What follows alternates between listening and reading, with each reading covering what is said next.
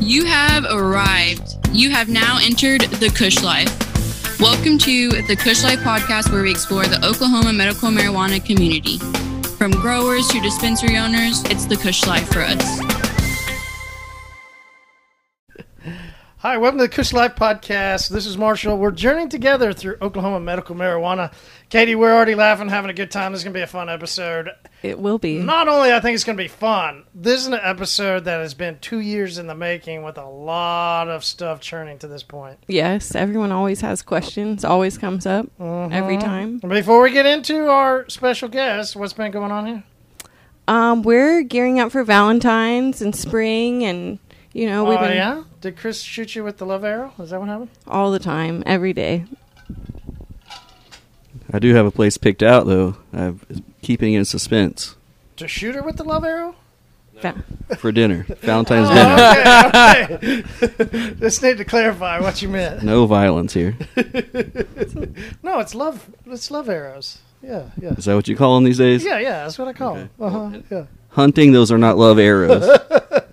Are you ready for Valentine's? What's that? You're asking if we're ready. Are you ready? You're the newlyweds. for what? Valentine's. Are you going to sure what celebrate? that is. Yeah, exactly. You're newly married. Last year, What are I you gonna do? didn't give her anything. Oh my goodness. I asked beforehand. hey, so we're not doing. I don't do Valentine's. No, no means yes on Valentine's I Day. I gathered that the, the hard way. Okay. Yeah, I gathered that the hard way. Nine years of being single, I tried to get out of Valentine's On the first year. and it did not work. It did not work. I was the guy the day after at Walgreens buying the leftover chocolates and any type of flowers at Reasor's I could find. So this year, She's already told me. what to get? Yeah, I'm just gonna go back to Walgreens and Reasor's and just get the flowers a day early. That's all. Well, at least you're prepared this year. I just never have been a. Fa- I mean, even I've never been a Valentine's. I don't know. Really, you guys are Valentine's all. We're really not that Valentine's. We don't care that much. But I always, you. I always get Chris something pink. Like I'll Oh, yeah? get him. I've gotten him like pink sweatshorts. I've gotten him pink tennis shoes. I've gotten him. I could a see pink him in hat. some of those like you know long pants. You know the, the what are those real soft pajamas? She got me some pink uh, Adidas jogging pants There you go. one yeah, That's time. what I was trying to think. Like those '70s style, like Like what something normal, called? but Poly, it- not polyester, but what are those? They're they're polyester. Are they okay? Good. just pink. pink polyester. All right. So that's what I do. Okay. And Chris does what? He gets me a card and One one goes to dinner. Takes one dinner. rose and Yeah. takes me to dinner. Yeah. Three years ago, flew her down to Dallas and Hey. bought her a 911. Well, there you go. 911 Porsche. That you took over. No, Oh, she just neglects to tell that part. oh. Well, that is a pretty good Valentine's gift right there. It was way more than three years ago, and it was a standard.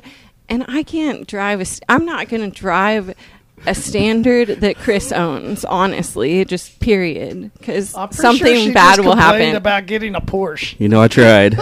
we don't always win, right? Did she complain about getting a Porsche? I'm, just pretty sure I not just putting that. myself in that situation. not doing it. Uh, it is hard to find a standard nowadays, though. Uh, here's a movie quote. Maybe you guys can get it. Uh, can I drive your car? Mm, no. Do you drive stick? Mm, nah, but I can learn. Yep.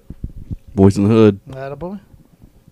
long time ago. Long time ago. That shows your age, Marshall. It does. Freshman in high school, I remember watching it over at some friend's house. I was like, Ugh. Back on Crenshaw. on VHS. no. Oh no. my gosh! Did you know that a VHS player costs two hundred? Was it two hundred or three hundred? Three hundred dollars on Amazon. My garage is loaded. Really? wow! Uh, my Sitting on a gold mine. so my mom found all those old before the VHS were those like real ones, right? And I remember my dad having this huge camera, and then it had these reels, and this tape would go through, and you would project it out. She found them all. She's clearing out, you know, more and more after dad died. And she now, I guess, has an internet company that she's going to send all these to, and they're going to transput them onto something, and we're going to see all those old school videos off of those, uh, off of that those reels. But I, I actually kind of wish she wouldn't do it because then they're just going to destroy those reels. Yeah, they don't send them back to you. They- yeah, I don't think they will. So And my my grandma just messaged me and told me that I need to come over there because she's got some stuff from my childhood that she wants to give me, right? And I've seen most of it, and it's you know just junk, right? And so uh, I said, "What is it?" And she goes, "I've got all your old Disney movies on VHS." and I'm like, "I don't want those, man. Put them in the garage sale." And so like a week later, I don't just you know you remember you know how when things are when you don't when you hear something for the first time or you think about something, then you hear it multiple times after mm-hmm. like a week later or so, someone's like, "Man, did you guys see that those Black Diamond DH- VHSs from the Disney movies are selling for like 500 bucks on eBay?" And I'm like, "What do you mean Black Diamond?" So you guys know those plastic cassette, like you know the plastic fold cases. Mm-hmm. So if you look on those and they have a Black Diamond, and they say, and all of them do, FYI, most of them. They're they're anywhere from a hundred to five hundred bucks on eBay, and, and so I called my grandma back, right? And I'm like, "All right, Nan, I'll come get them." She was like, "Why the rid change of heart?" And she knows me too well. She's like, "Why the change of heart?" And I'm like, "Oh, I just you know, you're right. I didn't come get it. Kind of cool to have stuff." on my She's like, "You're a liar. Were they worth money?" I was like, "Dad, gummit, busted." So she kept them. Uh, we're still negotiating. Oh, okay. There's going to be a split though now. We're now it's a split. Yeah, yeah, now it's a I'm split. thinking She 60-40. wants it. Yeah, There's she's gonna commission want it. involved. oh yeah. There's definitely a split. Hey man, so thanks. That's a cool story. Thank you. Well, introduce yourself. Uh, well, I'm Brandon Fountain. I am the sales director over at OKCTL, everybody's favorite testing lab. And Okay, so is it based out of OKC? no, Okay, No. that's no. no, OKCTL uh, stands for Oklahoma Compliance Testing Lab. So Okay, okay, okay, cool. Yeah. I just did, saw the shirt. I heard OKC. I just go, okay, well, is it? Because I, I was like, okay, cool. You so guys drove all the pretty way from common OKC? misconception. We didn't think about that a few years ago. Um, yeah, but no, we're in Tulsa, thirty first one sixty nine, uh, right off the highway there. Uh, but yeah, Oklahoma Compliance Testing Lab. OKCTL is what most most industry folks. That's know why you were as. like, yeah, I saw all the backup earlier. Yeah, I I I was on my way, I yeah. came over from 44th and Memorial, so oh, okay, right down the street yeah. from us. Yeah, yeah, cool. Thanks for coming. Uh, I'm Cole. I'm the lab director over at OKCTO. Uh, What's a lab director? ooh. So every lab in the state of Oklahoma has to have a medical laboratory director on staff. Um, you can look through the regs, but the the nitty gritty of it is they have specific educational requirements that you have to meet, along with experience requirements with the different analyte types. He's the one that's keeping the lab alive with his job. Ah, I, I keep the money from leaving. So Okay. you, you guys bring the samples, you drop it off. I make sure that the test results are right first time every time. So Yeah, but you have to have a like a licensed lab director to even operate the lab. Is that correct? So when the state comes in for the initial inspection, they're going to go ahead and check the laboratory director's credentials, and then anytime you have a uh, change, you have a, a time window to notify. You have to let them know that, hey, I've had a change in lab director. Here's his education. Here's his resume. Uh, they'll go through and verify all that information before you can physically make that transition. right. That's that's what I've heard. Yes, sir. What what education then is it that you? Oh, so um, it varies. At the low end, you have to have the bachelor's degree in an applicable science, and then you have to have a minimum number of chemistry hours, um, 24 to be specific. Have, Um, have you guys had much turnover? have we had much turnover? Not since my tenure.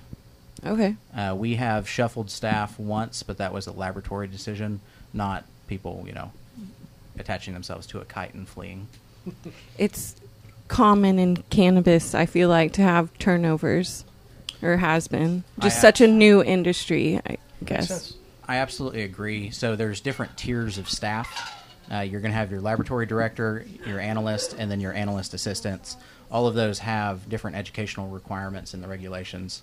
Um, the ones you tend to lose the most in a lab setting are going to be your analyst assistants. Uh, they're the ones that really do the majority of the lab physical work, and they have a tendency to feel underappreciated.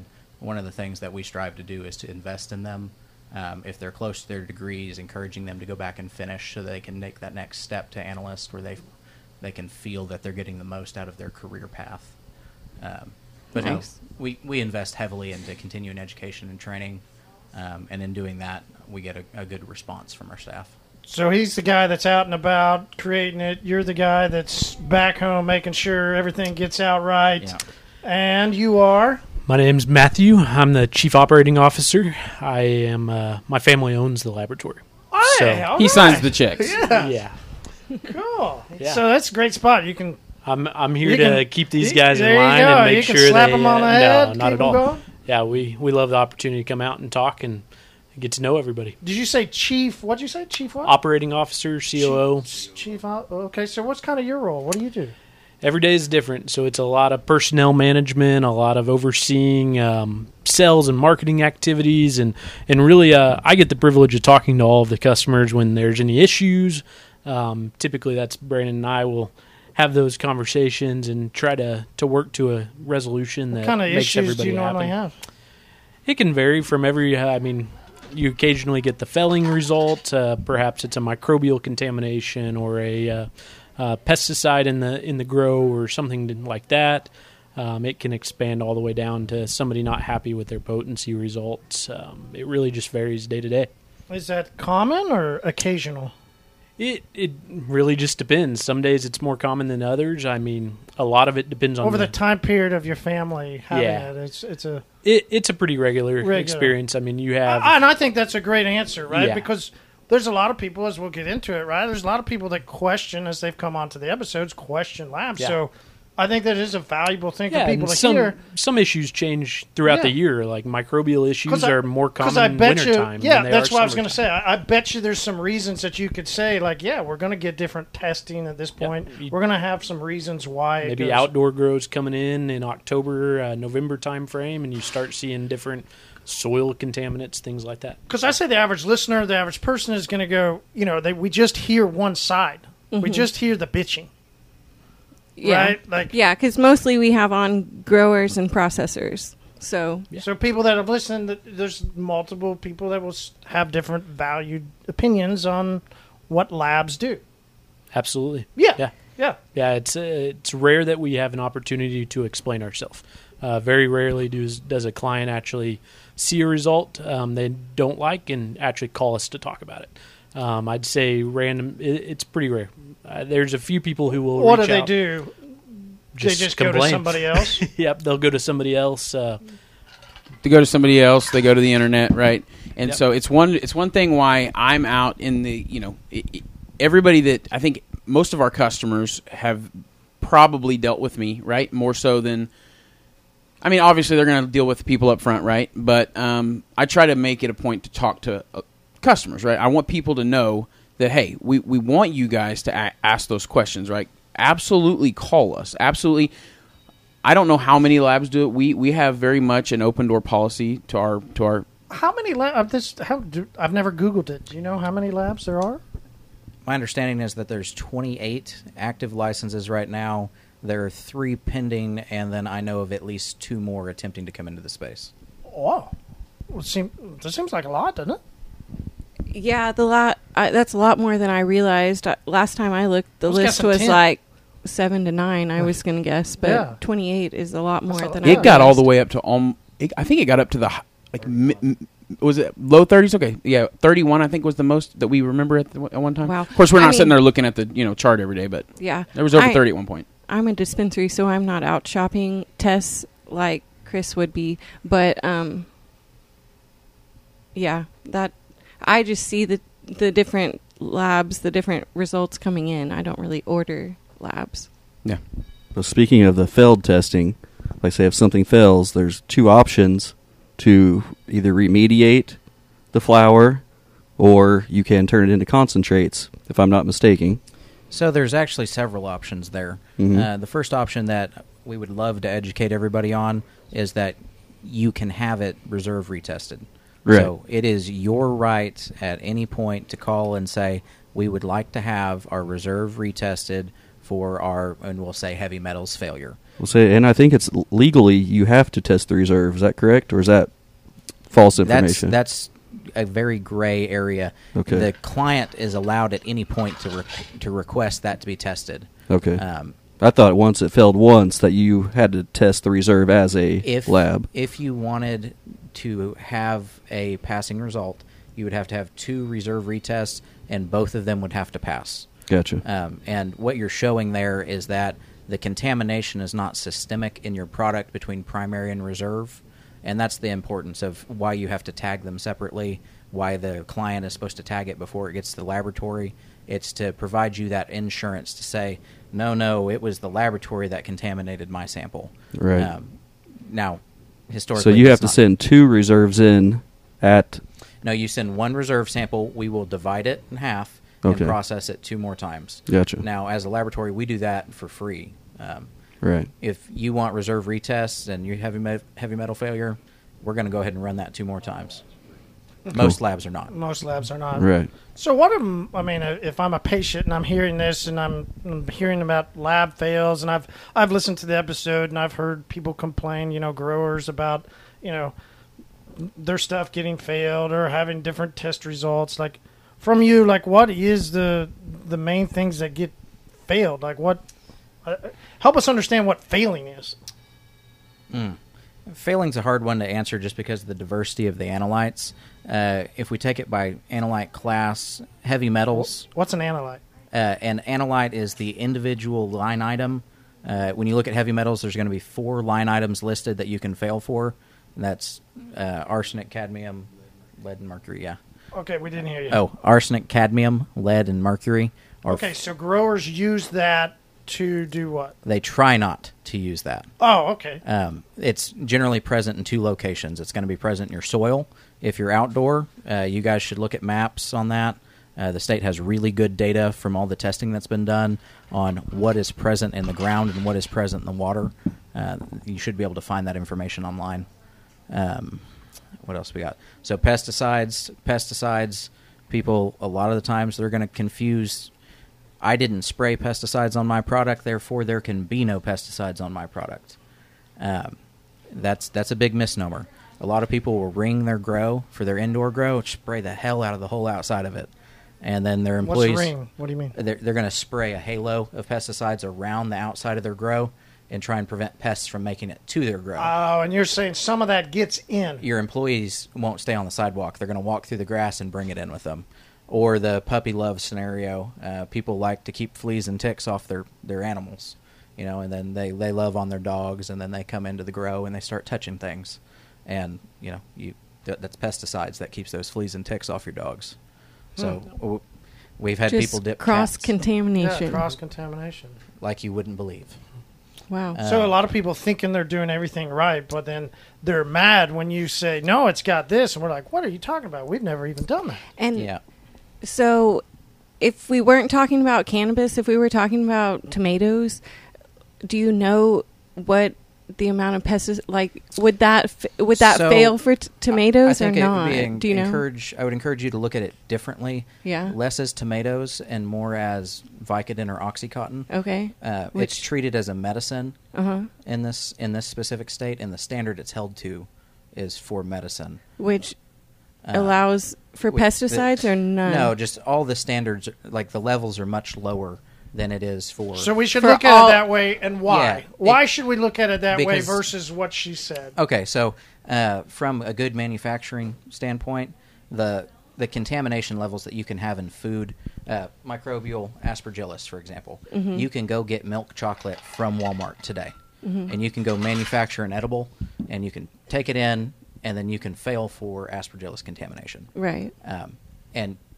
that's because aspergillus is used to manufacture chocolate, um, and because it's present So are you saying you have a higher standard than the FDA in a sense? We have Yes. a higher standard, and the test requirements of the analyte be, analyte be lower. Because Say that one more time. So we're held to a more stringent standard. Is a better way for me to say. okay, because it's medicinal, but once it goes recreational, then why I what? welcome. I Oh. absolutely welcome whatever legislation pushes towards us. Uh, we're ready Great to. and it's just samples. kind of Are- up in the air for you guys So at this point. we don't have any say uh, as to what the state will set the standards to. Um, we can adjust however our instruments are calibrated to meet whatever levels the state. Great provides. question. That's a great answer. Do you think that the standards are going to get less? I don't believe so. Well, it would make it all very hard. I think the state is very strong. Yeah, so the state is very strong on the fact that the smoking process and the applying flame uh, to cannabis inflames the tissues in the lungs, and they're very firm on using the World Health Organization's limits for inhaled products, and it's for the inpatient safety. I don't see the state coming off of that. So you're saying they would be treating it like tobacco recreationally? I, I, I can only speculate. I, all I can say is that we're happy to test it whatever Yeah. they deem fit. Do they test tobacco? Yes, I guess obviously, and yes. but Yes. So uh, if you look at the Code of Federal Regulation, they have specific regulations for every industry. Um, I came from food, uh, from food and pharmaceutical uh, CFR 21 subpart 111. Uh, they have different levels for heavy metals and different levels for microbial. Um, but same general analytes. The same things that are going to make you sick in cannabis are going to make you sick in tomatoes. Does that answer your question? but the but the percentages You are a lot. good with this one. It's a lot Y'all lower did good with percentages. The health the health food, right? The food. You can have more pesticides in that as opposed to cannabis. So let, let's dial it back to cricket legs. So there's a specific number of cricket legs that can be in a ketchup packet, and Right. you, you can't have any in cannabis. Right. Do you So know what uh it's it, it is just more stringent across the board. do you know what food what canned food has the most bugs in it? Mm. No, I'm almost scared to guess. Carrots. Carrots. Oh, yeah, I believe that. don't believe it. He just hates carrots. Don't believe. I love raw carrots. I'm gonna go I don't home like and tell cooked my carrots wife she can't feel or canned can't feed the carrots. kids There carrots go. no more. But canned carrots have the most uh, insects in them as opposed to any other of the canned vegetables. Is that because they're more Not delicious? carrots. I lied. Green beans. Green beans. I lied. You had me You're think Do I hate all green beans too, Katie? You're Is that what casting you're gonna doubt. say? that- Who can hate green bean casserole? That's like anti-American. Green beans. It's definitely anti-Oklahoman. Tell you that much. Ding.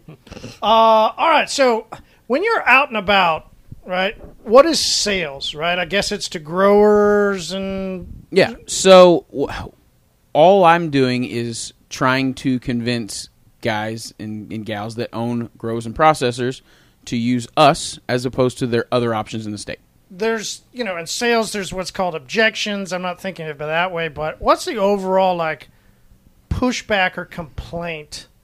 Not so much an objection on your guys' company, but overall number one thing you hear when you go in and you talk to a, a grower, they go, you know, labs overall are. Bruh. You know, I think the two things that most of our clients are looking for, and Oh, I'm hey, speaking hold for on. Brandon here. Um, we I, got the slap across the head there. I saw that one. I, I think the two things I hear every single day is we want the fastest and we want the cheapest. Those are the two things that every single one of our customers are looking for. Then uh, third to that is typically quality. Now I can't say every single customer is that way. That's that's a that's a stretch. But I think generally the pushback I've heard has been, "Hey, who's how fast can you be? How That's- cheap can you be?" That's kind of Oklahoma in general, right? Let's let's be real. No, that, that that's that's that is that is what we're that is what it sh- the, Why That's do you what it is, think? Sure. So why do they want it faster and cheaper? Well Okay, so my understanding of the small grows in Oklahoma is that out of necessity they run a JIT or just-in-time inventory. They put 80 to 90 percent of their total finances into every harvest in order to make the to They- make it big. Yeah. And because of that, fast and cheap when you get down to the end right before it's time to sell. They grew their business fast and cheap. They don't understand full business relationships, and so they're pushing back heavily, trying to get more out of what they can. And I'm not saying that's wrong because Coca-Cola runs a JIT inventory. It all comes down to your gross profit percentage. How much are they growing this pound for? Uh, how many pounds do they have? Are they even going to have enough money to test it and make their money back from the crop? And I think we can all agree that flour prices have plummeted. Oh yes. And so what does that? How does that affect your relationship with them? So when when someone's having a very successful business, they're comfortable coming in and saying, "Please test my product. I want it right." Uh, when someone's margins are tight and they're trying to make payroll, we hear payroll word used a lot when samples get dropped off. Uh, hey, I've got to get these results back so I can make payroll. And you know that that breaks your heart. You, you don't want people to be in a financial state where they their whole life hinges on you having to give them test results that they want. It's the rub you don't want to hear. Mhm. but it's the natural rub and flow of business. And as a patient, I don't want to hear the brokenheartedness, but I also do want a cleaner end result. And the purity comes from the business owners that can stay in business, right? Like when we did the episode where you guys had to do all the changes for uh, OMMA when they changed over to Metrc, right? Like we lost people there because they didn't do what was right in business. So mm-hmm. as a patient, then I also look and go, okay, if you're not doing right in business, then you're probably not doing right in some other aspects too. And so I made a point to kind of congratulate Katie and the other, I don't remember who else was here, but somebody else had done all the work when there was plenty of people not doing the work. And it's like the business owners that put in the work are going to get the better results, which creates a better relationship with you guys, and you don't have that rub back and forth. It absolutely does. Um, I think people would benefit from understanding. Uh, just, I'd like to start by saying, please, if you're a client, come in, do the tour, ask the questions, ask me what's the best day to drop off samples. Does anybody in the room know the best day to drop off a sample? Tuesday. Why? Monday. Why Tuesday? Monday. Oh, every retail slow on Tuesday. Okay, so you're not wrong there, but Tuesday's great because it gives you two opportunities for test results. You're going to have Friday or Monday, and both of those give you a very pragmatic opportunity to run a business. So if I know that guaranteed I'm going to be able to ship my product Monday, I can have my transport scheduled, I can have my manifest built, I can be ready to go, hit the ground running as soon as those test results hit. And what people need is they need that consistency. They they can't run their business on it might be a 27 day turn time on test It results. also depends on what time your guy gets there to pick him up. Absolutely does. Uh, we don't heavily advertise, but we at 4 p.m. every day, if it is in a certain location in our laboratory, it's going on instrument, Yeah. and we move heaven and earth to make that happen. Uh, you know, but we try to make sure that we provide a consistent service to the people that are dropping off. And the people don't know that you guys pick up samples and you can drop them off. Yes. Both. Yeah, ironically, that cutoff time's 4 p.m. Yet our busiest time every single day is 4 p.m. to 5 p.m. yeah. pe- people shoot themselves in the foot missing that window. You know, if you can get to the laboratory between 1 and 3 p.m., you're getting a whole extra day uh, in lead time. But you can Right. probably see as the people that come in and are always handling their business, you can see why they're still rolling and doing okay. Yeah. Yeah, yeah. Well, I mean, you can see what's in the parking lot. Exactly. We got big windows. Yeah. What what does business overall look like for you guys, right? Like I mean, how has if the industry with the economy with things always having this pretty much was up, but it's we're seeing quite a big trend and we've had people in here probably similar way you guys have heard, you know, running short on some stuff or, you know, running into some problems. How, Sure. how's business overall for you guys? What do you think of the industry? I think our business ebb and flows quite a bit with the industry. So when the industry uh, has been oversaturated, I may still be somewhat. Um, business slows down a little bit. People aren't testing as much when they can't move their product. If they have 100 pounds in the warehouse and they can't sell it, why test the 200 pounds that just came off harvest? It's a, it's always that that decision making. So uh, we've seen some ebb and flow. Um, I'd say uh, middle of last year, really, really busy. Right when Metrc went live and we were transitioning, a lot of people were racing to get product tested before Metrc went live. And then a whole lot of people held product to get tested until after Metrc went live. So it was a Busy good split. It was a very busy time. We, yeah, ran thousands of tests in, in a matter of months. When you're out doing sales, how's how's everybody? I mean, a lot of people still still hurting. The industry growing. What do you think? you see a little bit of A and B, right? So, I I definitely, it, obviously, it, nothing is as good, quote unquote, as it was, you know, two years ago, right? Yeah, 'Cause- 2020. yeah, a lot, a lot of, a lot more. Because nobody was working, we were all just smoking, right? Yeah, right. That's funny. I was working my ass off. I don't know what you're talking about. Yeah, when everyone the else was average co- person. when yeah. Mm-hmm. everyone else was coviding, the cannabis industry was working seven days Yeah. a week. Booming. You That's guys were right. sitting at home and we Cannabis working. sales, alcohol sales, entertainment sales, everything skyrocketed because people weren't working. Well, yeah, if you can't leave the house, you know, what, what are you going to do? You're going to sit at sit at home and smoke, right? So people people are buying more. It seemed like to me anyway. There's, there's very little remote work in cannabis. Yeah. You're in that office every day. I mean, I ended up with two COVID babies, so I mean, there were options. Same. Congratulations. Nicely done, sir. That's awesome. Uh, so overall, Yeah, overall, I mean, I, I see, I see. Yeah, it's definitely, it's it's crowded out there, right? It's, I see a lot of customers that were testing a lot with us are testing a lot less now. You know, um, or looking, you know, historically at the data that we had, we have a lot of customers that are testing less. We have some customers that went away. We've still got new customers coming on. I still hear at least, you know, once or twice a week, hey, this is my first harvest. Help me out. What do I do? And oh wow, really? Oh yeah, and there's going to be a lot of that in probably a good three, four months, I think, because a lot of the grows that there's a lot of grows for sale right now, and Oh, They're empty. So this is second generation, maybe uh, third no, or no, no. fourth, maybe. Oh yeah. Yeah, and just because they say this is my first harvest, that may mean it's their first harvest with the license they just acquired, yeah. right?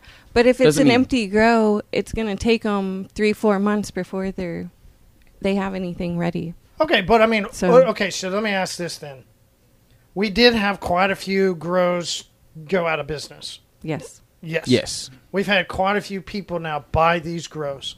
yes, So as a patient, there's going to be a kind of a little bit of new new flower out from people that hadn't grown before. Is basically what you're saying. Yeah, and, and In so it's my understanding. Which isn't bad and it's not good. I'm just we're Sure. just having a it's my understanding now. So uh, I've I've and, and I you know I'm not the be all end all answer for this question, but I've heard a lot of my customers telling me, hey, you know, n- I've got an operational uh, inspection, right? And so I had never heard that term prior to this year, and so it's my understanding that there were a lot of licenses that were issued but weren't being used, right? And so now what OMMA is is do- and I don't know if they were doing this before, if I'm just hearing about it people now. were holding their license and not really doing Wow. anything.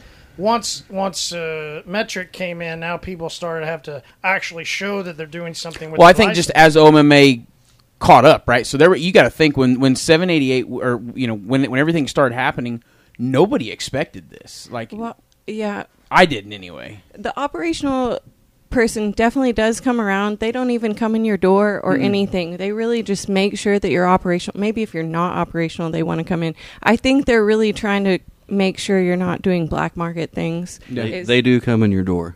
because they don't shut down licenses that aren't actually oper- operating is my point. So I really right. think they're just looking for black market operations I, I, I've, mostly. so but- I have a, a buddy who who was telling me he was like, "Hey, have you ever heard of one of these operational visits?" And I was like, huh? "No, no." And he was like, "Yeah, they said they were going to come by. It's like an inspection." And I was like, "Oh, well, let me know how that goes." And and uh, he called me the next day, and he was like, "Oh yeah, she came in. She was here for 15 minutes. She wanted to see if we had done any business at all, like." And then that was it. Like I don't know if he if they need to show her, you know, like manifest or something in Metrc activity or something Yeah, like that. And that was it. operational license. Well, you get your first your first visit. They come. They check everything. Your manifest. Your Yeah. blah blah blah blah blah. The operational license. They walk in, look around, see if you're doing business. Uh, sometimes they will ask for an invoice or something, and sometimes they won't. Yeah, Oh. maybe if it's not blatantly obvious you're operating, who knows? Yeah. okay, so we've had a, an influx though of new growers. I don't want to say an influx. I s it's just I still hear Percentage, you constantly about 20, um, 50, oh, I don't know. I I couldn't begin to put a number on it. No. two. I like I said, I get about They're, one. They're one- not one- OMMA. one- one or they so a don't week. know the exact number of licenses. i Yeah, I know. I'll just no, but of new growers, like that's the fascinating. It's like new growers Same are coming license, to them. just new grower because they bought the license. Uh, It was just my my curiosity if if there was a shot at it. You know, is that a is that that many that it's like ten percent? Is it well, you know it's hardly any? You know, that's what I meant was like just just rough shot at it. Oh no, I mean it's less. It's less than five percent. Oh, okay. so it's not a big No, influx. there no, wasn't no, a big no. turnover. Okay, For, okay. for us anyway, for what we see, for what I see. yeah, but you're going to kind of right. I mean, it's going to be around the same for the rest of the I would, industry. yeah, I would think, think it would be I would think. I don't think there's that. allegedly. Yeah, allegedly. right? People are brave coming in right now. Golly. I agree. Right. I agree. That's why I'm surprised. what I to my point, these people won't be testing for months. They won't see yeah, them that's yet. true. That's true. That's true. They won't. you're just going to see a decline in tests because the people that were growing are not anymore, and now the new people aren't ready to test yet. So really, they don't know the answer yet. We may be seeing we may be seeing uh, Thanks, just the first you know wave influx of people that started grabbing license before they heard about the moratorium. You know, who knows? Yeah. So, as, as a sales guy, what do you think about recreational? Uh, personally, what do I, what do I think about recreational? I so I'm, you know, I don't know if the company agrees with this or not. But I'm of the mindset that I'm of the mindset that for as far as for businesses, right? That anytime there's an opportunity to have more customers slash patients, there it, it's better, right? Now I've talked, I've spoke with a lot of growers, processors, and it, it the industry is like split right down the middle on it, right? Businesses are for it or they're against it. We're we're as a company, we're ready for it if it happens, right? We're we're we're going to make ourselves available for the influx of customer or for the influx of, of tests samples if need be. Um, so as a business, we're prepared for it. We the business we don't really have a we don't have an a, an opinion on it either way, right? Me as a person, I think that it would just create, you know, more. But I, I don't. I haven't looked into the legislation either. Yeah, I I think that we need to get the medical program dialed in first, and then we go recreational. Like medical program, it's not, it's just not there right now, like where it needs to be. I, I'm interested to get your perspective on that. Where are we looking for improvement? What do you think is seriously lacking? Me personally, the medical program, it's uh, like kind of like he said, the legislature's not really. I'm, I don't follow it. I just hear some stuff um, that I I do look up to see if it's true, but then I'm like, yeah, this part isn't fixed. But anything off the top of my head, I would just be speculating because I don't know the truth on everything. But some stuff I will research. But Katie probably knows better than I do. She reads all the all the things. Well, I, I would say. Well, go ahead, Katie. Uh, yeah. I feel like they were kind of baby stepping us into this from the beginning, and I think they rolled out Metrc in preparation to put that in place before recreational. I think they are pretty much doing the things that everyone has been asking for, and I also, I mean, all the taxes and the things that they're about to roll out next year are excessive and going to put a lot of people out of business, but we knew that from the beginning. I I feel like if you knew how to run a business and how government usually how government run businesses usually work, we're kind of following a lot of the same footsteps. It's not that crazy, but The government going government. You know what I mean? One way or the other. yeah. They're they're going to do it. So this is and this is just a question for you guys, right? Because this is something I'm genuinely curious of. So I've heard a lot of people for. I've heard a lot of people against. Me personally, I have a question for you guys because you're a business owner. You you have pa- you have customers patients directly here, right? So this is for you guys.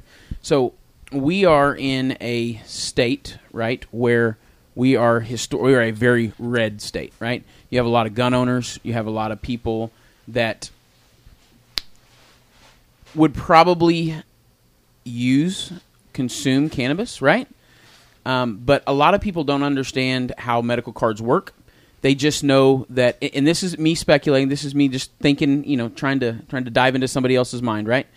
But they're of the mindset like, okay, I've got to give the government my information, right, mm-hmm. in order for me to be able to consume marijuana, right? Mm-hmm. Now, let me ask you this: not just that they believe in unless it got changed there's a lot of people that have a problem with getting their card because they carry a gun Yeah, and it's my understanding. So there's this is my understanding, right? Yeah. So there are there are federal law, right? Which fe- in federal law we can't have cannabis anyway, right? But um, it's my understanding that federal the federal government at the time of this was basically like, eh, we turn a blind eye to it. Don't let it bleed across into states where it's illegal, and we're going to keep our hands out of it, right? Basically, that's, that's my understanding of it. So now you have something we're already all you know federal felons anyway, right? So if if that's how that goes, right? Because here's to that yeah, cheers. No, um, so my question is is how do you think it's going to affect your business, right? So my, I'm of the opinion that if if we're recreational here, there's no need for anything other than a driver's license or state ID proving that you're over the age of 18 or 21 or whatever it's going to be, right? I think that there are a lot of people in the state of Oklahoma specifically, right, that are very much like, I don't want the government knowing what I'm doing. You know what I mean? It's mm-hmm. it's same reason why we're constitutional carry here, right? I don't want to register nothing, right?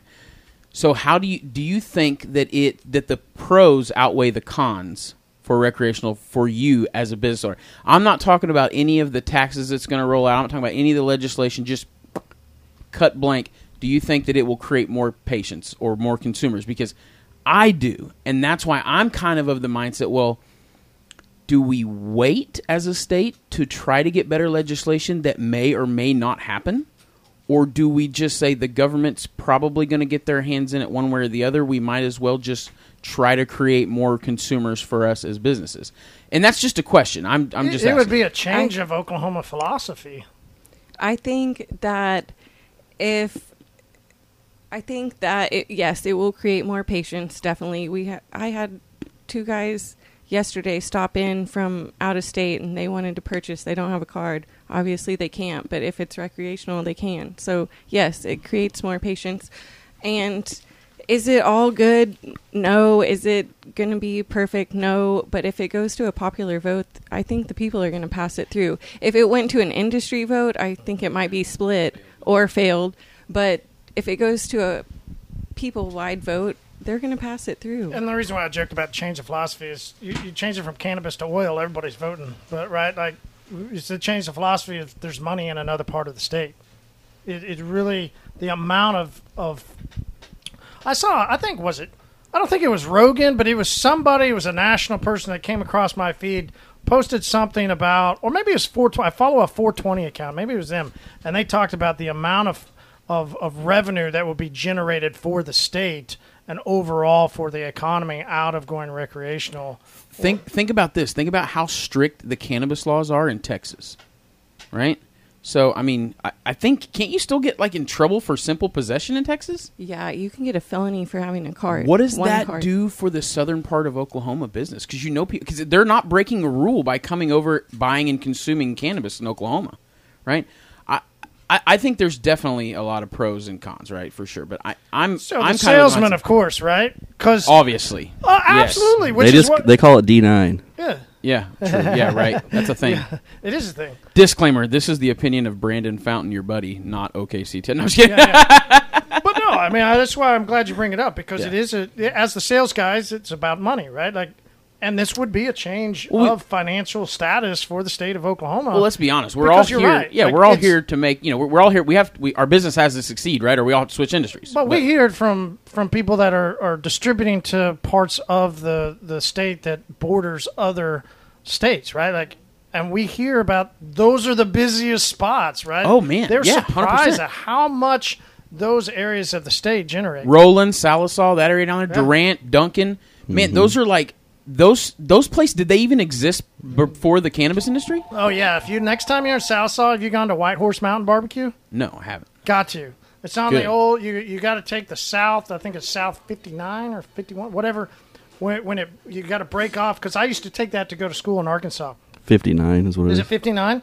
And so they moved they moved the, the highway and they built a new highway around it. So you got to kind of go a bit. But it's one of these old shack like you smell the barbecue when you get out. There's hundreds of these photos of presidents and all these different people that have flown in and eaten there. Next time you're in Sallisaw, you, you got to go find it. You got to. I, I'm It's a cool place. I'm I you know I fancy myself a barbecue connoisseur, so I'm I'm in. Rightfully so. Challenge accepted. Challenge Yeah. accepted. I had that competition with people in different parts of the the state and in my business and what I do in Kansas City versus Texas, and I would go travel down. All right, I to got to Texas ask and Kansas their City, Texas. What, what what kind? What do you prefer? Oklahoma. Well, okay. Ah, that's what I was saying. like, there we go. We All would right. fight against them, right? So Like that's it. what I mean. Yeah. We like the sauce. Favorite barbecue spot in Tulsa? Go. my house. Mm. Oh, come on. All right, where I can go and, and pay money to buy and sit down. Come on. And if you go ahead and say your house, because I'll be over. It's Yeah, I, I'm not I've already missed my dinner. My wife's already mad at me, so yeah, might as well. No, I'm kidding. I struggle getting barbecue out, but I Billy Ray's. I would. That's what I was going to say. Too. Billy Ray's say is Billy good. Ray's. So I grew up on the west side, right? So Billy Ray's is good. Their catfish is awesome. Have you guys been to Burn Co? Yes, I have I have. not. Everybody talks about it, but I have, Burn, yes. I've never gone. Burn Co is pretty good. Now it, it's it's a tragedy. Tra- whatever down downtown. The location was on Detroit or Right, right on the cor- Bro, yeah, Boston. Yeah, Boston. Uh, yeah, burned down. But uh, the best, in my opinion, the best barbecue place burned down several years ago. There was a place in it's in Tulsa, I think technically, but it's on the Sand Springs line. way out. Knotty Pine, the original Oh, Knotty yeah, Pine. yeah, yeah, absolutely. No, man, Yep. I have the best memories as a kid of sitting in there. The tea was entirely too sweet to drink, but they had that shaved ice, so they fill it up with the sweet tea, and then like five minutes in, it's like the perfect consistency. Mm-hmm. Did you go when they reopened? No. Nobody else did either. That's No. why they closed. Yeah, I know. I feel horrible. It was. It was. It, it, What, what do you mean when they re- oh when yeah because they in the Yeah, town in the there town west go. shopping center or the Mhm. uh, not town west but um I think was it that's what it's Crystal City or something, like something. that? But Right over there by City. Westbound. It's Crystal West Side. City. Yes, yeah, yeah, it's yeah. right next okay. to Westbound. I saw that. See, I saw a place. I was driving by and I That's was. to my point. Nobody Yeah. else went. It was almost the same, but not as good. was it though? Was it almost was, the it was same? almost the same. Man, I feel like It when was. I feel like when the smoke pit burns down, it's like you can't get that flavor back, right? Yeah, years and years and years. Dust I mean, yeah, years. the same, right? Like almost. And all the cigarette butts that were flicked in that Oh, flame, right. you know, that gave it just a, the right amount of seasoning on that on those ribs. That's it. That's the way it goes. That little nicotine twinge, yeah. That's come on. That's how you get hooked to barbecue. Yeah. and that's why we're all overweight. No, I'm kidding. Well, what's your? What are you? A, a brisket? Are you a rib? What are you? uh, man, I so I do like brisket. I I shouldn't. Man, I, I like I like pig, dude. All the pig. I'll eat a pig from the rooter to the tutor, man. The whole thing's good, all of it. Yeah. Uh, Uh, baby back ribs. That's me. Yeah. You dude. like your ribs? You got them wet or dry? dry. Yeah, good call. I'm a dry guy, Yeah, me honestly. too. Yeah. I Yeah. so crazy about me when we're talking about chicken wings, like pre barbecue. I'll take a dry rub over o over anything wet all day long. All right. Personally. So what's on the Same. menu for the Super Bowl? You guys doing anything? Yeah, they've been. Ta- oh, the family text is like going mad about wings and what was That's what made me think. of it when you wings, said wings. ribs. Italian beef. I didn't even comment because I was like, I'm. j- It's just going to get too hectic and too many things. Well, we Boy stopped by food. Siggy's already because if anybody Mm. doesn't shop at Siggy's, that's the place to get some great meats. Yes. But if you don't go there early enough, they go uh, like for New Year's, gone. Any holidays, you got to get there early. So I, we already stopped by. Hmm. Uh, we So if you love take a Siggy's. deer, and if you kill a deer and they'll you take butcher it the there, whole thing. I'm telling you guys right now, if you like deer, right, they make the best jalapeno cheddar deer sausage Mm-hmm. that there ever was. I think ever. and there's a good there. If you just go in, you can get a jalapeno chicken, Okay, I'm in. and it's yeah, it's just Yeah. as yeah, it's very good. Yeah, oh, yard pimp, I'm in. yeah, Siggy's. I'm I'm a big fan of. Uh, they got a, a great selection of steaks, and then they have a what's called a picanha.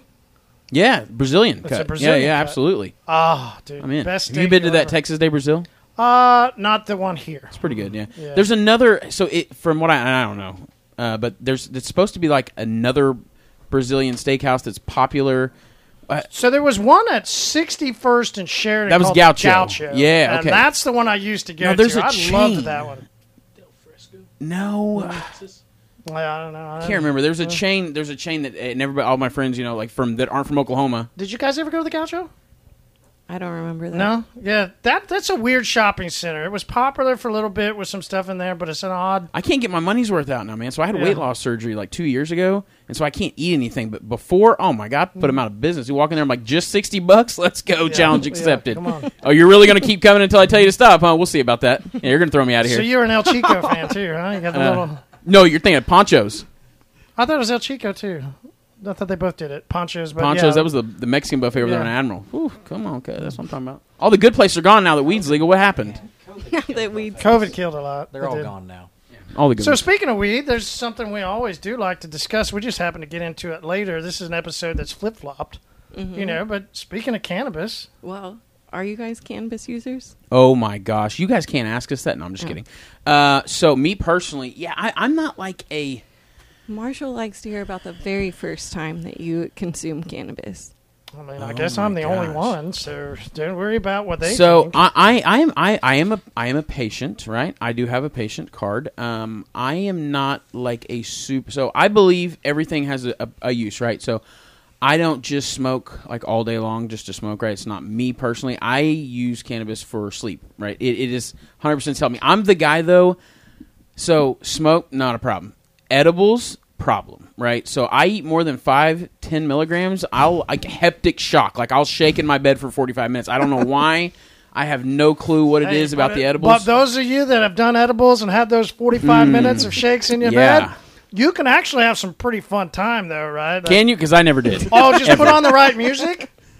I've been in those moments, and then I found out if I just get the right music, then I can get my brain going a certain way, and and I could get out of those. That's why I see these like ten thousand milligram bars. I'm like, oh my god, Oh, yeah, I would be the first too. cannabis death ever. But I miss.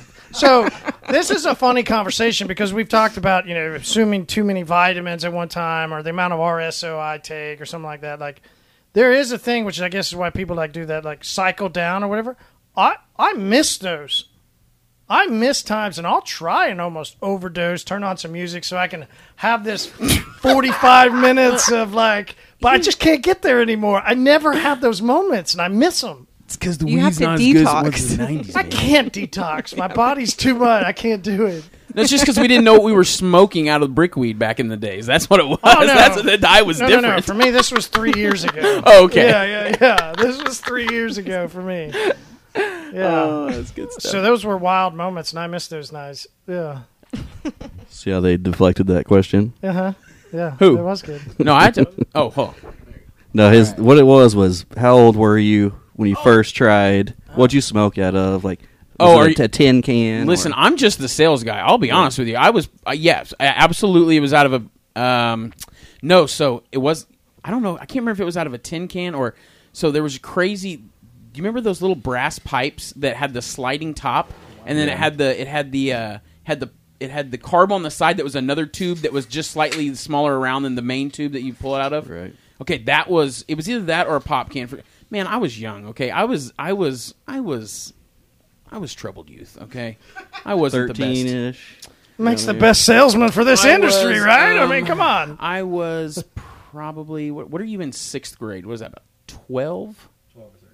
Yeah, Not 12, 13, somewhere around there. that's the majority. It Yeah. is, really is. That's that's that's the And- mean. And, the and mean what, age. So what's so MEAM, funny is is mean, uh, or what is it? I, it was by someone that was entirely too old to be giving pot to kids. Uh, We've but heard that it, it was- before. It was, a neighbor, right? The A best neighbor. was my aunt gave it to me, and it's like, oh, Yeah, and then I found out my mom smoked, right? And I was like, "Oh yeah, where do you keep it, mom? Yeah, just watch. Kind of- If you ever watched the Katt Williams episode, like, every time I smell like pine cones, Mama be tripping, Daddy be tripping. Yeah, that's what it reminded me of. I, I walk out, I smell, I'm like, what is that? And she would always be super chill. And I'm like, okay, something's up here. It's time to investigate. Try and investigate the dresser when she. so you started sleep. snaking from your mom? Absolutely. That boy. Uh, yeah, don't we all? Um, but yeah, uh, is that not what you guys did? I don't know. Let's find out. What did you do? To hear. Let's put him on the spot. What did you do? All right, so I still have the super healthy fear that my mother will beat me to death, if I, and she won't hesitate either. Like we, my, Don't worry, she doesn't listen. yeah. So my parents actually owned a transport agency, and so they got into cannabis, did transport, and still, you know, wholesale opposed to it, and then pull you apart at Christmas, like you smoking the reefer, and That's know? hilarious. I haven't heard that. Oh man, they they're still so strong. You know, we talked mm-hmm. about our Most people in the industry are like, we've been doing it a while. Yeah, so that's interesting. yeah. Yeah. I mean, it, if it went recreational, we were talking about it earlier. If it goes recreational, I'll probably sit down and give it a good old fashioned try. But Okay, so you haven't either. No, and his I was first talking about experience your, will be your- with me. I was talking about your parents. So your Cannabis, parents cannabis. have. Oh, oh no, your my, parents. my parents would legitimately kill me. I, I get So it. are Okay, you so gonna you tell your haven't either. parents when you Yeah. smoke. oh, I mean, we could probably get them on the show if it made you Oh. feel better. Yeah, yeah. You could get three of like the least social human beings on this couch and have the time of your life. nice. All right, so recreational, you two are smoking, huh? Yeah, I'm Yeah. smoking anyway. Yeah, but fuck it. Yeah, I mean- Yeah. Yeah. You're in, huh? Yeah, I mean, Might as well. At that point, okay. Curiosity. but For no, me, no not- crazy bullshit. Just Okay, go the, ahead. the good old fashioned regular plant. Yeah, yeah, yeah. Okay. All good. For me, and and we've talked about this, is is there was a little bit when it passed, and I was not a consumer in previously in my life. I never was. Yeah, I'm I'm a I didn't want to say true patient like others aren't, but I mean, I the only reason I started using cannabis was to be as a patient to to help my mind and then my body. So I never partook before. And there was a little bit of a period of guilt, which we've talked about, is from a Becoming pre- a smoker. Just becoming because- a Oh, yeah. smoker, becoming that person. 'Cause So that's why so- I prefaced this question to tell you that story. What is it that hasn't, like, why have you not up until now? And then what is it about recreational that's going to allow you to then consume? Okay, so up until now, if we're going to rewind to Pineapple Express, that beginning intro where they go illegal and stamp it. All right, so my family are the the military Movie quote, by the yeah, way. the my family are those people sitting there making that decision, going, "This is bullshit. This is illegal. We can't tax this," or however they came to that decision. Sure. Um, and they, they've stuck with it since the 50s. But as a, a family man and a family person, you know, if that's the standard you're raised in, that's what you kind of stuck with. But at, as for other uses, huge proponent for CBN gummies. I don't know if anybody's familiar. Um, CBN gummies do help insomniacs tremendously, from what I've been told. Not a medical endorsement, but I'm more of a like a one to one or a CBN. I don't like taking high milligrams. I use it for sleep, yes. and that's that's me. So Yes, so I follow you a bit because, and and and I never talked to my dad about it. Uh, my mom, I've still yet to discuss with. Um, she's asked how I get through the pain, and she asked if I did, uh, if I've gotten into pain medicines, and I've just no, mom, I, I don't take pain pills. We've never bridged that gap, but you know, for my dad, he was kind of that matriarch type of dude too, and and we always, as a family, did what he kind of said. I was looking forward to as a as a consumer and, and not discussing it yet with him. But then when he got cancer, I looked forward to the opportunity to start to begin to give it to him. You know, even though it was so against his whole entire life, and especially for any of us that grew up in the '80s, right? Like, mm-hmm. It was so an '80s, and I was just it was so wrong. And so to be able to give it to him, unfortunately, and good for him at the same time, he passed before he got to that point. But I, I, I really wanted, and I looked forward to giving it to him and having him experience it. If you thought about that with your family, has that been a thing where you go, you know, we we're in this industry, we would just like to maybe try it? you know, I just in lab testing, you get I don't know weird feels about the whole thing. The whole not getting high on your own supply, not ever. You got to play the part. You have to appear to be pure neutral. So when people come to me at the lab, I want them to feel like they're getting the exact laboratory that they're looking for, and you know, not some of the other. So for businesses. more of a professional side, you don't Yeah. want to do it. So I, I think I would consider at rec- at the recreational level. I think I'd consider consuming in my personal time, uh, but never, never anything. Like Yeah, daytime. medical. Yeah. Yeah. Okay, cool, man. Thanks. Appreciate it. Yeah. Man, that kind of brings me back to one more point I was wanting to say. So, you know, another thing about us as a laboratory, right? And I don't mean to like flop topics, but something I wanted to go back to. So, he was talking about appearing neutral, right? One thing that we try to do at our lab, right, is that we were talking about te- retesting earlier, right?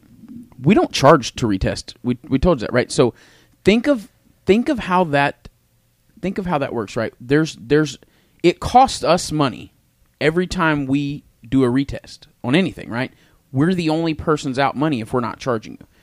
So that as a as a as somebody that was wanting to, you know, think about using a lab, it would be something I would think about, well, does it cost them money to retest if they're not charging me?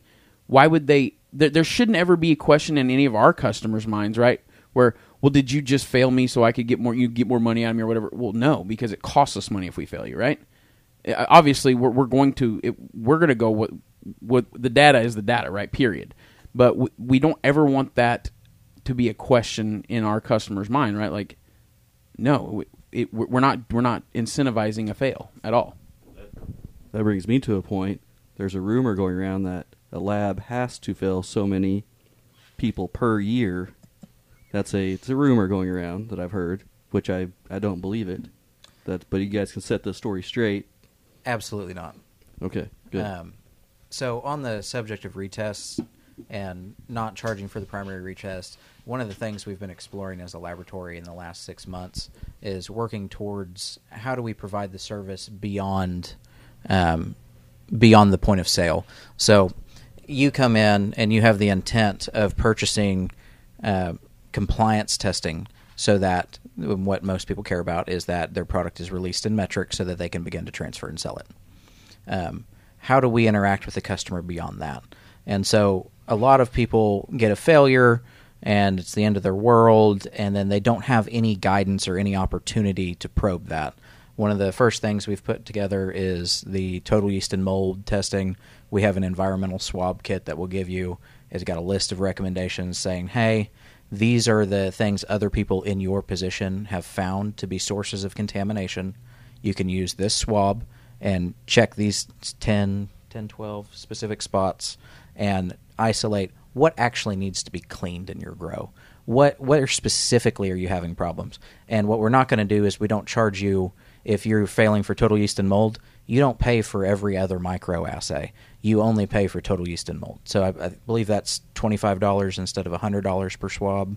And so trying to work with the grows with the uh, processors so that they can be a little more pinpoint accurate on how to uh, how to how to best remediate their facility, not just their product. Yeah, and that's just that's one thing, right? So we have people all the time.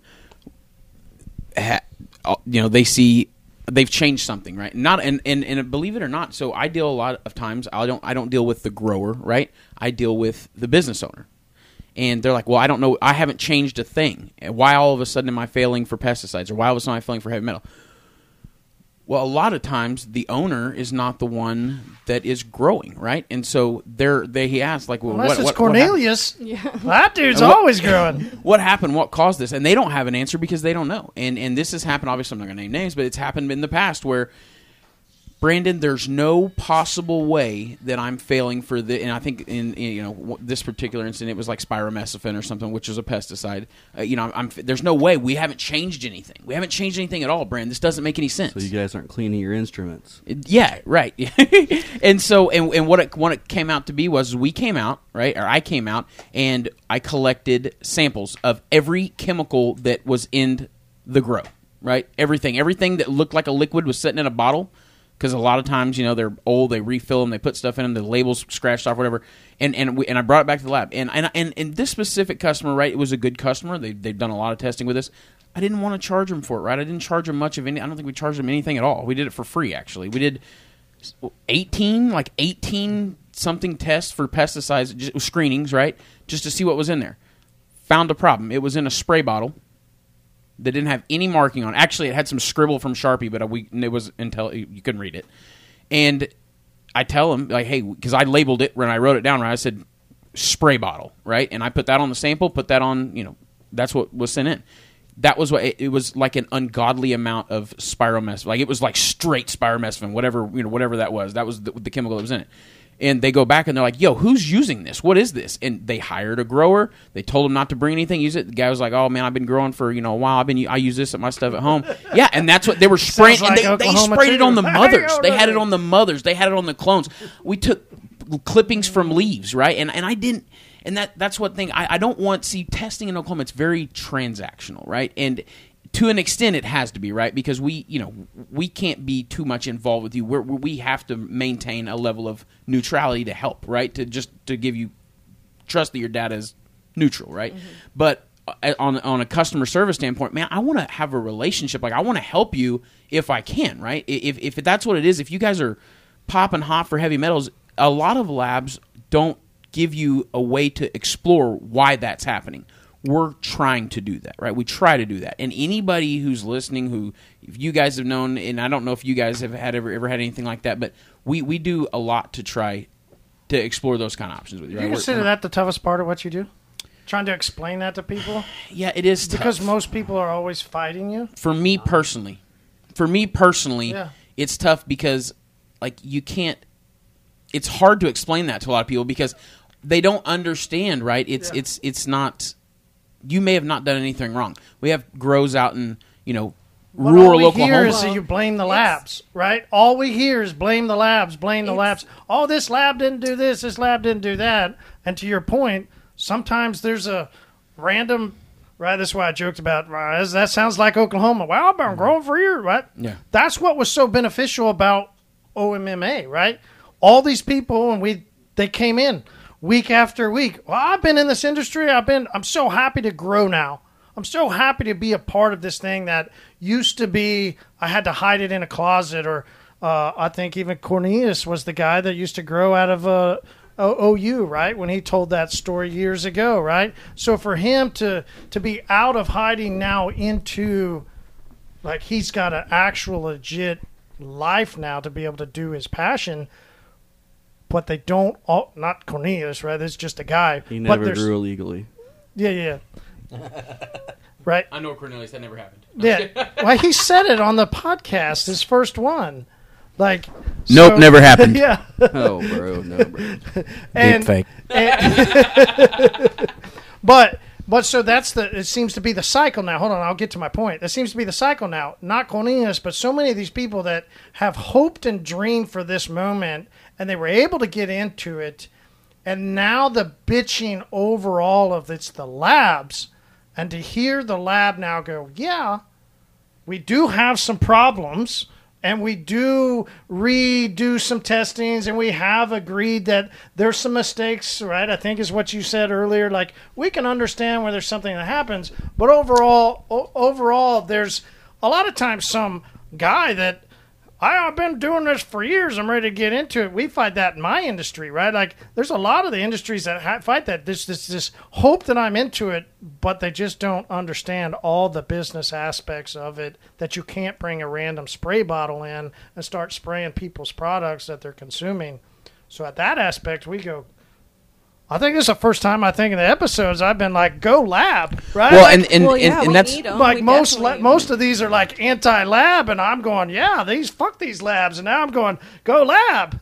Well, the growers get really discouraged when their product is being sold on a THC basis and they're wait they're hoping and waiting on certain percentages and feel like the labs have control over that. It's just they're they're pinching their pennies. A lot of them are waiting on payroll, all that stuff. It's it's an oversaturated market. It's it's that they're they're trying to make it work and it's it's hard. it's but also difficult they're try- they don't realize that we all need each other like if the industry isn't all working and if there isn't if it's just you again for, you can't provide for the whole state like you can't do all these jobs we need everybody So, do you think standardized bud tender training to better Ooh. educate the clientele or the patients the, would the, lead? hold up, the hang up there is Oh. OMMA has told the butt tenders they cannot actually offer medication.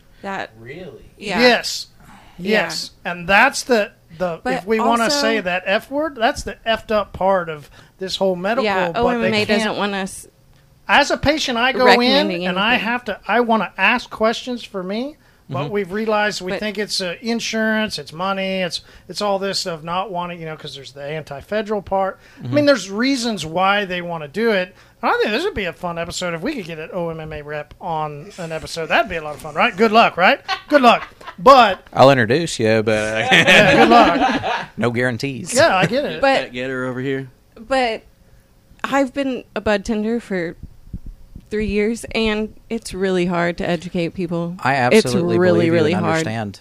Um, as a whole. when no, I can't do that. But um, when you talk to people and you're trying to help them uh, navigate their needs for whatever what is ailing them, be Mm-hmm. it anti-inflammatory or insomnia, some of the things that we've talked about, and there are there's information out there, and I don't know the legality of what you're allowed to provide, but the the same situation that you experience is the same that we go through as a laboratory when we have to tell people that hey i know this is your life savings but it, it's not safe for human consumption and that is I probably you asked brandon what the worst part of his job was and it's calling people to tell them hey i know you gave it your best but i'm sorry Time to remediate.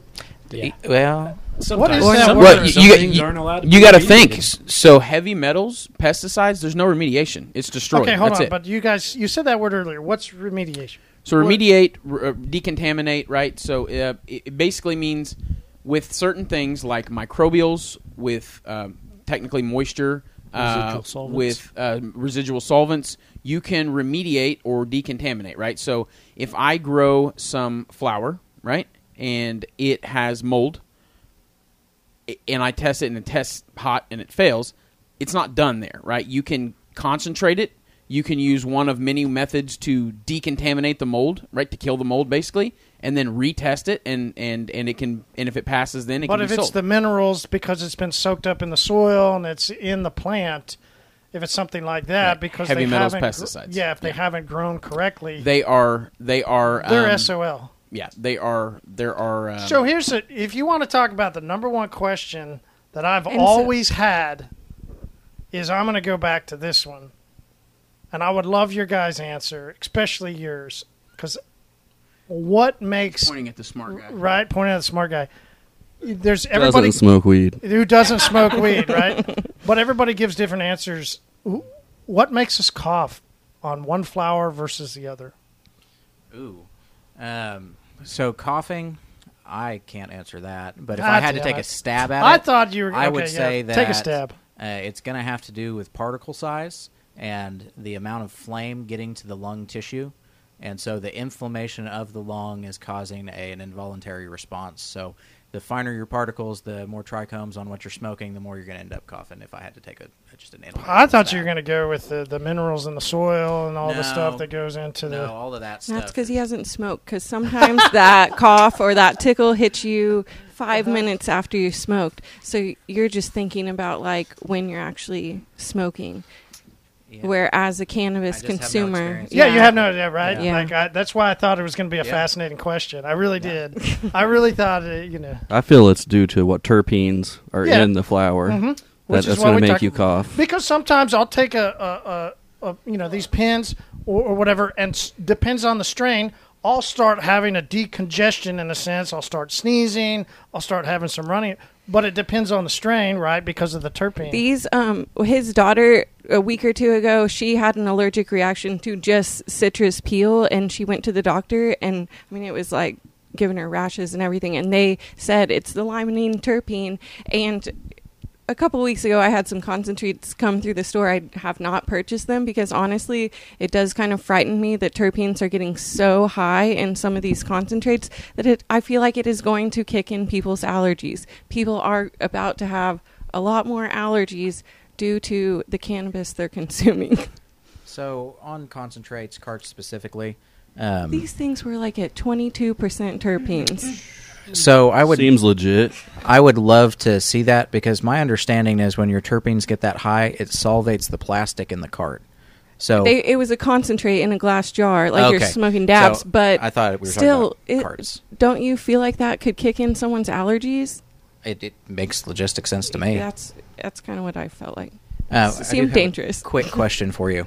So we hear the term at the laboratory a lot, uh, top shelf bud, Ah. and I want to know Oh, from your industry, from from where you guys are, what is top shelf bud? because I've seen C of A's that say forty five percent total THC, and I've seen C of A's for and Not we're talking of our flower lab. that have sixteen percent terpenes, and I want to know what is top shelf bud where you work. I mean, I think technically top shelf bud should be bud that costs more to grow than lower but but our sh- we've never had tiered shelves here so that's kind of a hard question for me to answer we we have all of our flower on our shelf like grouped by growers and we Mhm. promote each grower and they are priced at different price points based on where those growers are selling them to me at So But- from people that have more experience to Mhm. people that don't, and and other. What, is it thirty percent is top shelf these days? Is it thirty two percent? Or does it play a part Mm. in your in you in, in that at all? THC, we that's not top shelf for us. Just THC percentage. it, it And that's the best answer I've ever heard, and I'm glad Yeah. somebody is. I was just getting ready to ask if someone tries to sell you some brown cannabis, but it's thirty four hundred a pound. Does that make it top shelf? No. Okay, yeah, agreed. So we we like to go based on terpenes mainly, but not even for top shelf. If the if you smell the weed, and that's what you're tasting when you're inhaling it, Mhm. um, and it doesn't make you cough and rah rah rah, that's how we consider that's a, a top of the line. Yeah. Um, The nose knows. So what what are you Yeah, looking exactly. for terpene content? I'm sorry. What's the terpene content you're looking for? Is it specific analytes? Is it a percentage? Is I'm it, a myrcene, myrcene kind of guy. Um, Okay. I look for high myrcene because I like indicas. okay.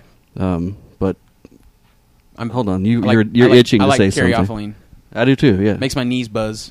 I don't know. I'm the flower purchaser here. I look at bud structure, smell, jar appeal, Yeah. testing.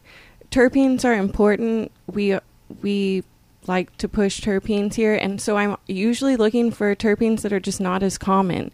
It seems like you see a lot of the same things at the same time, So- and so uh, when you're looking for terpenes that aren't as common, um, we run standard mixes. Are you asking that the terpene profiles be different? Would you want to see more exotic? What what would bring more value to you?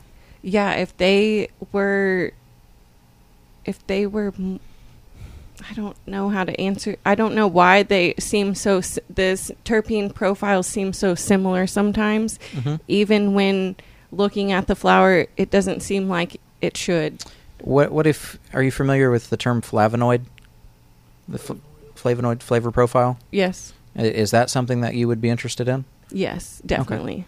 Um, So if, if that were something that were available on a test, that would be that would be helpful. that would be to a you guys. sales point for you. Definitely, because I think as a patient, I would like to know. especially You normally since ask the butt tender, right? Well, because Yeah. you think about it, so Yeah. terpene, terpene. You i- i- mean cor- how- Cole, correct me if I'm wrong. Oh, go ahead. Sorry. like on some the on your guys' test, it'll have a like it'll say pinene or it'll have a Mhm. Sure. somewhat. Is that what you're talking about? A s- No, no. There, there's other testing that can be done. So terpenes are are. If correct me if I'm wrong, Cole. You're the smart one here. Terpenes are smell, right? Now, smell and taste are connected, very much so. But when you taste things, you're tasting flavonoids. Is that correct? Okay. So terp so terpenes. I mean, all, you know, things that have terpenes have flavor, right? Obviously, be and ter, you know, they're very much connected. Like I don't have a sense of smell, right? So I don't taste the same as most people do. Um, but flavonoids are like everything you eat has specific flavonoids. That's what tell your taste buds what what it tastes like, right? Hey guys, look that I got it. Are you guys proud of me? I've been reading that marketing material. Yeah, buddy. Uh, so yeah, and so uh, we were curious if that would be something. Right? It, it, it, it seems like to me it'd be cool if you could have something that would tell you specific flavonoids, and then have something to compare that to, right? Definitely now, since so many of us are trying to place orders over the phone or over email, we're not being shown flower face to face like we used to be pre Metrc or in the beginning. So, yes, it, the more information we can get on that lab, the better. I've got one more question for you. And it's just something I've been curious because I want to know. I really do. And obviously, I don't want to use names, so don't say any names or anything. But when when when a grower or processor comes in here, right, mm-hmm. and they're showing you your test results, do, do any does any of it mean anything different to you? Like, do you see certain labs or do you see certain things and you're curious uh, like it, it- you trust it more or you you there's things you look for? Like how does that work for you? Because you're a per, you purchase here right? Mm-hmm. So how does that work for you with with labs when they walk in? I'm just curious. Some of them are easier, some of the test results are easier to read than others. Like, I, do you guys see other people's labs Yes. ever? Yeah. You do? Okay. So Oh, some are easier to read than others, but oftentimes it's just the ones I'm looking at the most, I am most familiar with. So, you I- know. so it really me- doesn't matter where it comes from it just I, I don't think. Let me answer There this from a patient aspect, actually, because when I've gone into some places and I don't really shop around anymore, I'm, and I'm always just getting here. But in You the past, there's that. no, no, it's it's true. I'm kidding. Um, uh, y- y- well, and a lot of that was because of the the podcast and journeying to figure out Sure. what I I needed. So I didn't need to go shop around. I I I, I request certain things, right? Right, so yeah. so there's a reason, right? Um, I don't shop around, but before you could go into different places and ask to see what was in it. And as a patient, depending on the lab, I'm confused. yeah So, Yeah. so I think my question back is: We heard a couple weeks ago or a month ago or so that suddenly we're not going to be testing for all these other things, and the testing's going to go down to just a couple. are you talking about as far as terpenes Uh, I think he's it- probably talking about process validation? No, I think it was terpenes because there was all these different Oh. ones that were randomly tested. Are you talking about and how, they're like 20, consolidating there's like them down? 29 or 21 terpenes that you test for? I don't know what the We're at, Just under 30. We're under 30 and it was supposed to go to we were like the 32. top five or six somebody had talked about that as we move into recreational because it's going to slimline what you guys do and it will give us just the immediate of here's the top ones let's get to it So, if I'm not mistaken, Cole, correct me if I'm wrong. I don't believe OMMA currently uh, dictates which terpenes we're required to test for. There's a few suggested terpenes. So, terpenes are kind of, yeah, I think there's 13 suggested terpenes that we're expected to test. So is that why some labs are testing for 134 different terpenes? They're going to have a higher terpene percentage Not as opposed to someone testing for 30. Yeah, so our, our lab spent uh, quite a while testing quite a few additional terpenes. We were up to 64 at one point. And what we found was after several months of testing, no one had over half of those terpenes. It was a complete waste of money from a lab standpoint, and it took longer for your results. It took longer to get back no results on those 30 plus terpenes. So we ended up reviewing our list strategically and saying, well, out of this couple thousand tests, or it was quite a bit more than that, about 10,000 tests, how many of these had these terpenes? And then we based our decision on which ones to eliminate very quickly based off of what had not shown up. Right. Makes Um, sense. But there are labs. I mean, it's all a lot of what we do with our standards is is mixed base. So we buy a, a mix of of terpenes that's pre mixed, and that's what we use as a certified reference material. Every lab's different. Every lab can choose their mix versus the next lab. So um, you're going to see different labs do different things, different in different technologies that each lab uses. Also, So there's not an industry standard on that Yet. So yet. Uh, And was I feel like whenever people came to Oklahoma from out of state, they were kind of upset about us focusing on terpenes. Is that not the like? Do people not test for as many terpenes in other states, or I don't know that that. I'd have to look. Okay, I, I haven't looked not at that something- recently. I looked at it three years ago, um, but it's been a little while. I think the uh, Oklahoma has definitely made a transition over the last three years. We started out THC focused. Everybody Mm-hmm. cared about THC, and I think we've slowly seen a transition to terpenes, where a lot more people are valuing terpenes on their on their COA. Um, I think today where we're at, it's a it's a good mix. I think people respect a lower THC if it's complemented by terpenes. Yeah, but you're right. There was early people, growers that would come on and complain because they weren't getting the shelf space. They weren't getting the buys because the lab tested them as lower THC. And they're like, yeah, but try this. You're going to get high as hell. I'm like, sure enough, terpenes were up. THC was down. It was much better than some other stuff. So, Yeah. Um, so we touched on what is the, what is the law, what is required for terpenes, what's the standard. Um, the state of Oklahoma requires that you provide a cannabinoid and terpenoid profile. Uh, when you go to the definitions section for terpenes, it it lists several, uh, but it doesn't. If you go to the appendix section in the bottom where it lists every la- analyte that a laboratory must test for, there is no this is potency for cannabinoids, this is potency for terpenoid. And because of that, you've gotten a wide range, you know, almost 30 laboratories active. You've got 10 different standard manufacturers. You've got 10 different versions of what is potency, what is terpenes. Uh, what our laboratory has made an educated decision to go with is we use terpene mixes provided by our uh, certified reference materials provided by validated suppliers. So we've gone and we've said, okay, we're ISO certified. Are they ISO certified? Yes. Okay. They're ISO certified. Can we buy from them consistently? Are they going to have these every day? Because what our clients don't want is to have, you know, D8, CBD, CBN today, and then three or four of those analytes missing on their next C of A. They will be very dissatisfied and we've experienced extreme dissatisfaction uh, when we rotated our terpene profile initially. It's not the total terpene percentage that suffers because, like we said, you can have 136 or 170 or as many terpenes as you want, uh, but if those terpenes aren't present in cannabis, you're not helping anybody. And the person that you are hurting is the laboratory because the laboratory is required to have uh, quality control samples that have passing test results for every analyte, for every assay, for every 20 samples. Terpene question. Um, food grade terpenes. Okay. Are you able to pick those up and tell they're food grade as opposed to cannabis terpenes? No, so the difference is going to be it, its mass is its mass. We do terpenes on a mass spectrometer, uh, GCMS to be specific. Um, so if the mass for most terpenes is 136.1, uh, something in the ballpark for that, um, 136 is still going to weigh 136, whether or not it's food grade. Gotcha. This might. I don't. How do you physically test samples? Are th- they're going in some type of solution and then Well, being? we don't use a bong. Uh, I understand that. so it's it's all over the place. Yeah. Uh, if we want to, you know, Recreational, maybe. You can go for a tour of their facility. Yeah, I you're want you're to. welcome to come in and watch, and w- we can run you through the full gist of it. But when you come through the tour, the things that you should take note is the space in the laboratory. So segregation is safety. Uh, we have enough space in our facility to properly segregate the tests to prevent cross contamination. Uh, we also run our quality control samples, and if you have questions, we're happy to provide those.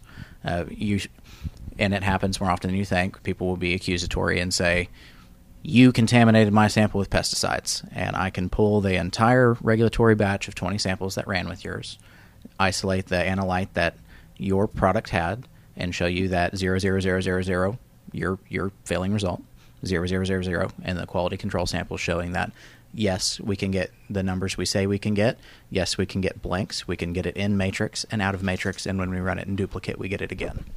Um, so that that information is available to you guys if you ever have problems with the laboratory. You say, I I don't believe you or I don't this, which you know you should believe your laboratory if you're going there. Um, but you should be able to say, I'd like to see the quality control samples for my failure, and then you should be able to evaluate that yourself as well. So so much so much information in this episode, but there becomes a law of diminishing return. Oh yeah. yeah. It's been fun. Let's do a second. Absolutely. Yeah, let's do because there's so much more to discuss. if you want to do anything on uh, like specific test types, like you want more information on terpenes, I'd be happy to get information for you guys and talk to you guys about that.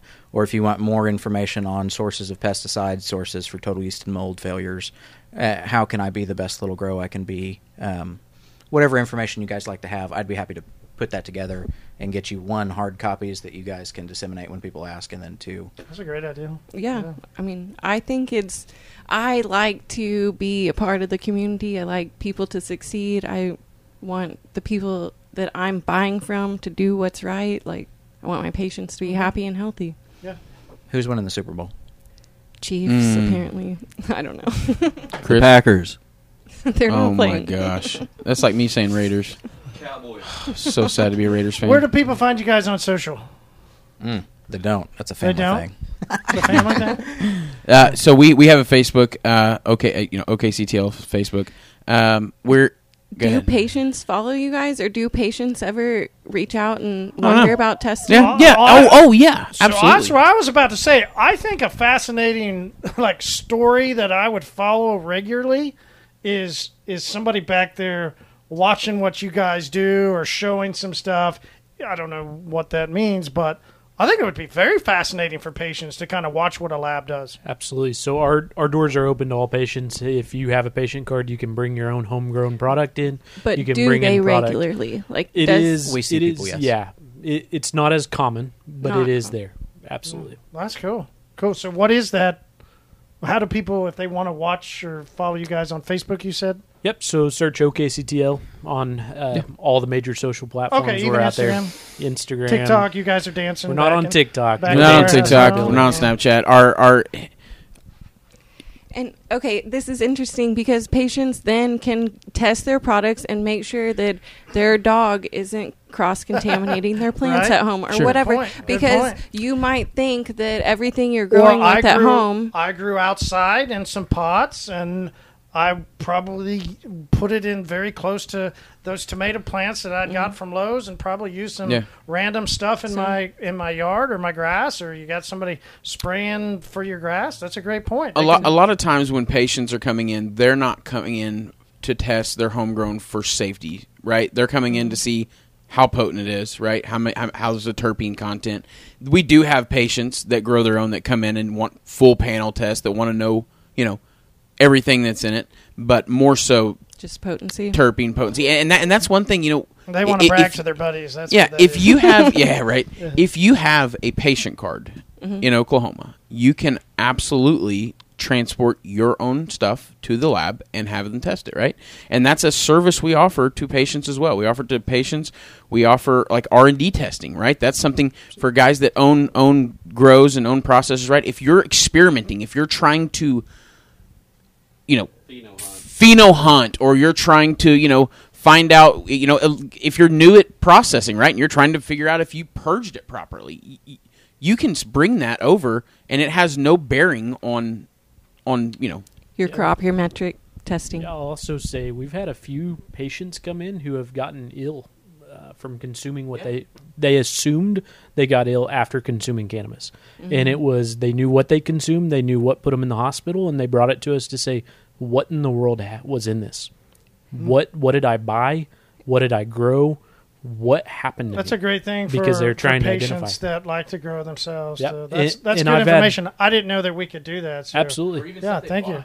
I- Yeah, and some definitely. patients know, hey, if I get this specific terpene, I'm going to get sick. Yeah. Or if I have any detectable limit of pesticide, I'm going to get sick. Perfect. Uh, people allergic to oranges, you know, they, they they come in to see if there's you know, the specific terpene in there. cool. All right, Katie, where do people find Kush? You can find us on Instagram and Facebook at Kush Dispo Tulsa, and then you can find us right here at 1711 East Skelly Drive from 10 to 10, seven days a week. Awesome, awesome. And they can come in for Valentine's and what? Yeah, we're doing a raffle right now. Chris is going to so shoot him with a heart. He, yeah, Is he'll be here dress up? shooting Is he going to have the the wings and he's going to wear the little? We've got You gonna hang him from the, the ceiling. He's going to swing back and forth and shoot people. No, just Valentine's and raffles and goodies and store credit and things. Fun things. Fun things, fun things. Well, I was looking forward to seeing Chris shooting people. You just want to see me in a diaper. That's it. You got me. God damn it, guys! Thanks so much for what you guys do for the patients. It really means a Thank lot. Thank you guys to, for having us seriously. to to know. Appreciate I. I, I, as somebody, like I said, somebody that is a that didn't consume before and to now consume, I've always enjoyed knowing that somebody's looking at it, understanding what uh, you know, because I truly try and find what's going to be best for my body. So, thank you for the work. I'm sure you guys have all put in a lot of work for patients. So, as a patient, thank you.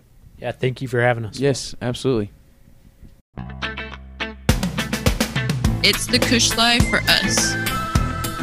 Kush Life.